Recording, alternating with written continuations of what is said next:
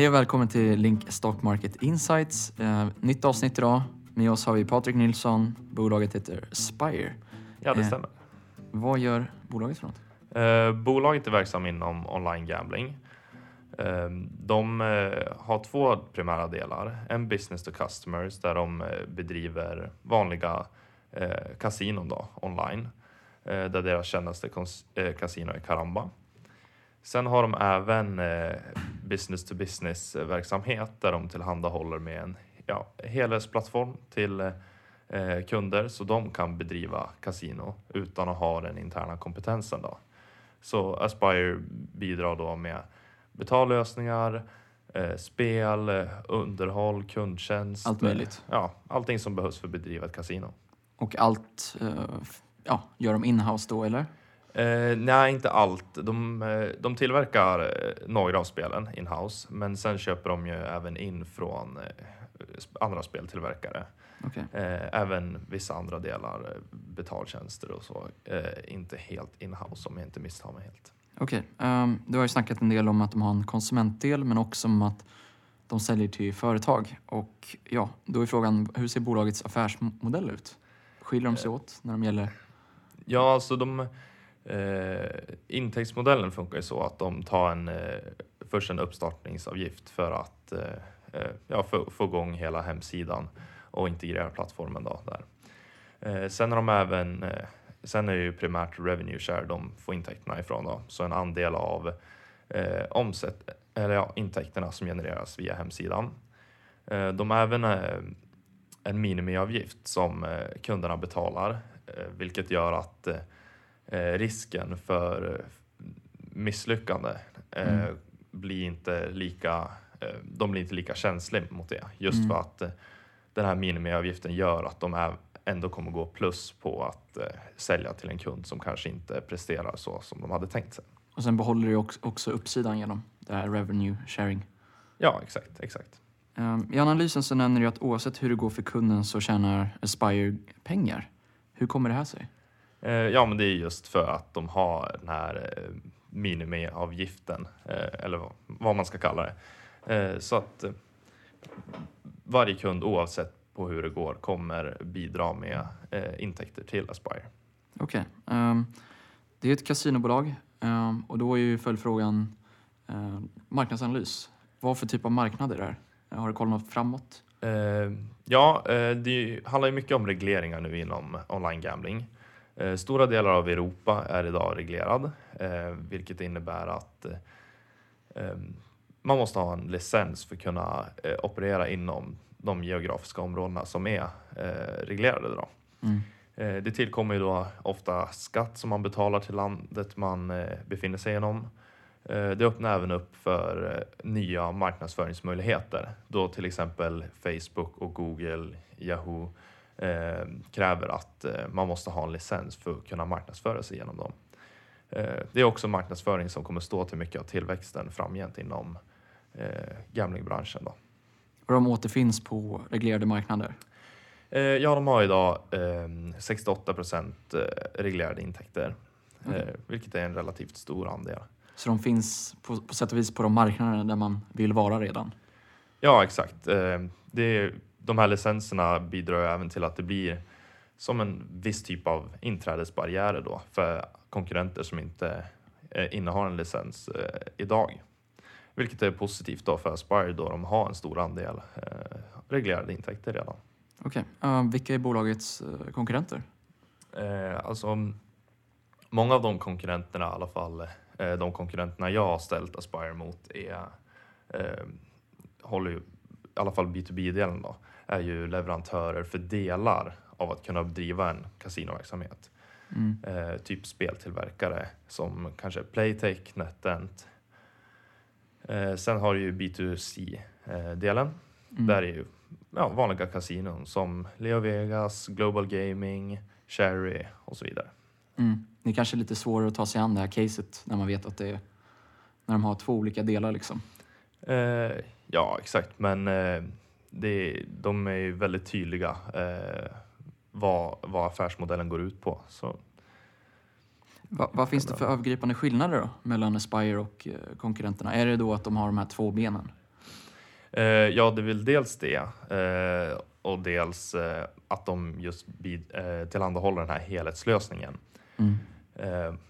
Många, många gör delar i, i värdekedjan för att kunna driva kasino medan Aspire har liksom kompletta lösningar så att deras kunder behöver inte ha någon intern kompetens inom eh, online-casino för att kunna bedriva eh, ja, en hemsida där man kan spela. Yes. eh, om vi kollar framåt då. Kommer marknaden växa? Kommer den sjunka? Um, framgent mot 2021 eh, så estimeras eh, en kager om ungefär 7 procent om jag inte misstar mig helt. Eh, mycket kommer drivas av marknadsföring. Okej. Ehm, ska vi, nu har vi varit lite, ja, snackat om bolaget, eh, positiva aspekter. Vad ser du för risker med det här Mm. caset? Eh, risker, det är väl eh, de har ju 68 procent reglerade intäkter, men då återstår ju även att det är eh, 32 procent som är oreglerade. Mm. Vilket kan innebära eh, förlust av intäkter ifall de eh, befinner sig på en marknad som eh, sen kommer regleras och de inte lyckas få en licens. Sen just att de, de satsar även på att öka deras reglerade intäkter via expansion och tillväxt på de marknaderna. Men det bidrar också till att marginalerna blir pressade då det är en viss skattekostnad som tillkommer på de här marknaderna då jämfört med att vara på en oreglerad där du inte betalar skatt.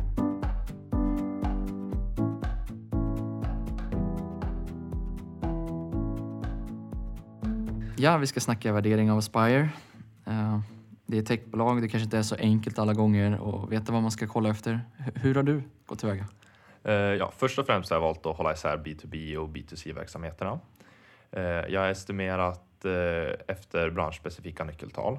Eh, kommer fram till en ebitda-marginal för 2018 på 21 procent. Okej, ehm, ja, av analysen framgår att du analyserar många kostnadsposter som förmodligen är korrelerade med de här branschspecifika nyckeltalen. Ja, precis. Eh, vad, är, vad är kontentan då i resultaträkningen framöver? Vad, vad, hur ser det ut, ebitda och lönsamheten? Eh, I B2B-verksamheten har jag estimerat en relativt konstant ebitda-marginal. Eh, just eftersom deras pricing power är begränsad just nu och jag tror inte att den kommer förbättras under 2018. Eh, mycket av ebitda kommer istället genereras från B2C-verksamheten men vi ser även hög tillväxt inom B2B. Eh, så i helhet kommer marginalerna bli 21 procent vilket är som de har varit ungefär 2017 och 2016. Yes, och det där är ju då vad som händer då med omsättningen och vinsten, men eh, värdering. Vad, va, vad gör man där? Är det ebitda eller? Eh, ja, jag har valt att göra en multipel regression då eh, på både B2C och B2B-verksamheten. Det här för att spegla eh, ebitda-tillväxten i Pearson eh, och eh, genom det få fram en target multipel för Aspire. Eh, Eh, Vad kom du fram till där? Jag kom fram till eh, en ev ebitda om eh, 11,5 på 2018 och eh, jag har även justerat för eh, en riskpremie eh, både i B2B och B2C eh, då Aspire är eh, mindre än många av Pearson eh, vilket eh, ska speglas i target multipeln såklart. Yes. ehm, om vi går över till ett bullcase då, det är ju ett techbolag det här. Vad händer om det blir jättepositivt för det här bolaget? Ehm, Det som skulle kunna driva det, det är att de får in fler avtal under 2018. eh, Fortsätter att expandera som de har gjort eh, nu till exempel till Portugal. Ehm, Vilket skulle driva en ebitda-tillväxt om 22 procent istället för den base case om 17 procent. Mm. Och om vi vänder på steken då. Uh, bear case, du har snackat lite om eh, regulatoriska risker. I framtiden mörker det scenariot. Vad ser du framför dig där? Um, I ett uh, bear case uh, skulle i så fall eh, de behöva dra sig tillbaks från vissa marknader så som de behövde göra med Australien uh, nyligen. Sen har de ju även precis lanserat Sportsbook, vilket är ja, sportsbetting till eh, hems- några av hemsidorna de driver. Eh, där estimeras den eh, den eh, lanseringen blir mindre lyckad än vad den gör i base och, eh, och bull case menar jag. Mm. Eh, vilket eh, kommer bidra med en negativ eh, ebitda-tillväxt om minus 5 procent. Okej, Eh, så om vi Och det är ska... en nedsida om 15 procent ungefär på dagens nivåer. Ja, jag tänkte det, avkastningsprofilen. Bull case, bear case, eh, base case. Hur ser det ut där, sett i dagens kurs? Ja, exakt. Ehm, I bear case som sagt eh, eh, ser jag att det finns en risk eh, på minus 15 procent. I bull case ha- har jag kommit fram till en uppsida om 34 procent och i base case en uppsida om 26 procent. Mm, det låter ganska... eh, ja, lite, lite positivt ändå va? Eh, ja, alltså de har en attra- attraktiv värdering idag eh, enligt mig och eh, 26 procent uppsida ehm, eh, förtjänar de verkligen om de lyckas med de här delarna de har eh, visat eh, på eh, senare tiden. Typ eh, ex- nya expansioner, eh, några fler avtal och en lyckad lansering av deras sportsbetting så förtjänar de eh, verkligen en högre värdering. Så det har blivit lite bättre på sistone, tycker du? Eh, ja, man har sett det i, eh, i Q2 och Q3. Att, det har, att de har växt väldigt mycket. I, bara i Q3 växte ebitda med drygt 40 procent.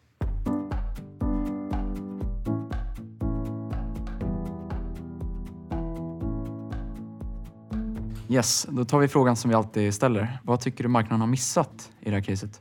Eh, ja, Aspire handlas ju idag till en relativt låg värdering, ev ebitda om 8,7. Eh, jag tror att eh, marknaden har underskattat synergierna som finns i Aspires affärsmodell, eh, där de kan i och med att de tillhandahåller med den här helhetsplattformen till deras kunder behöver inte deras kunder fokusera på det operativa utan de kan istället marknadsföra sig själv, stärka varumärket och driva in kunder. Eh, Så när det går bra för Aspires kunder så går det även bra för Aspire då de genererar eh, Intäkter. intäkter, via RevShare. Mm. Om vi ska vända på den frågan, vad tycker du är mindre spännande med Spire? Ehm, mycket fokus ligger ju på att de har en stor andel intäkter från reglerade marknader, 68 procent. Men eh, det medför ju också att det är 32 procent som är oreglerade. Och vi har ju sett eh, till exempel Australien, eh, en marknad där de behövde dra sig tillbaka ifrån på grund av regulatoriska förändringar, vilket även kan hända framgent och det kommer ju påverka deras resultat. Ehm, sen har vi även Eh, I och med att de vill växa på eh, reglerade marknader så kommer ju även deras marginaler eh, pressas då det tillkommer eh, skattekostnader då och kan även i vissa fall eh, bli dyrare att marknadsföra sig. Eh, ledningen har inte jättemycket erfarenhet. Eh, de har varit med många sedan starten men eh, det utgör ju också en viss risk att de inte har jättelång erfarenhet inom eh, branschen utan det finns vissa nyckelpersoner i ledningen och styrelsen, men det är inte någonting som är genomgående. Okej, eh, om vi ska wrap upp där då. Vad är hisspitchen på Spire? Eh, Aspire Global har visat på stark tillväxt de senaste två kvartalen. Bolagets B2B-plattform möjliggör synergier mellan bolaget och deras kunder samtidigt som lanseringen av sportsbetting i kombination med fotbolls-VM förväntas driva Aspires tillväxt. Eh, bolagets ebitda-marginaler estimeras vara pressade under 2018 i alla fall inom B2B-verksamheten. Eh, och Aspire handlas idag till en attraktiv värdering om ev-ebitda 8,6 med en motiverad uppsida om 26 procent i ett base case. Okej, perfekt. Tack Patrik. Tack själv.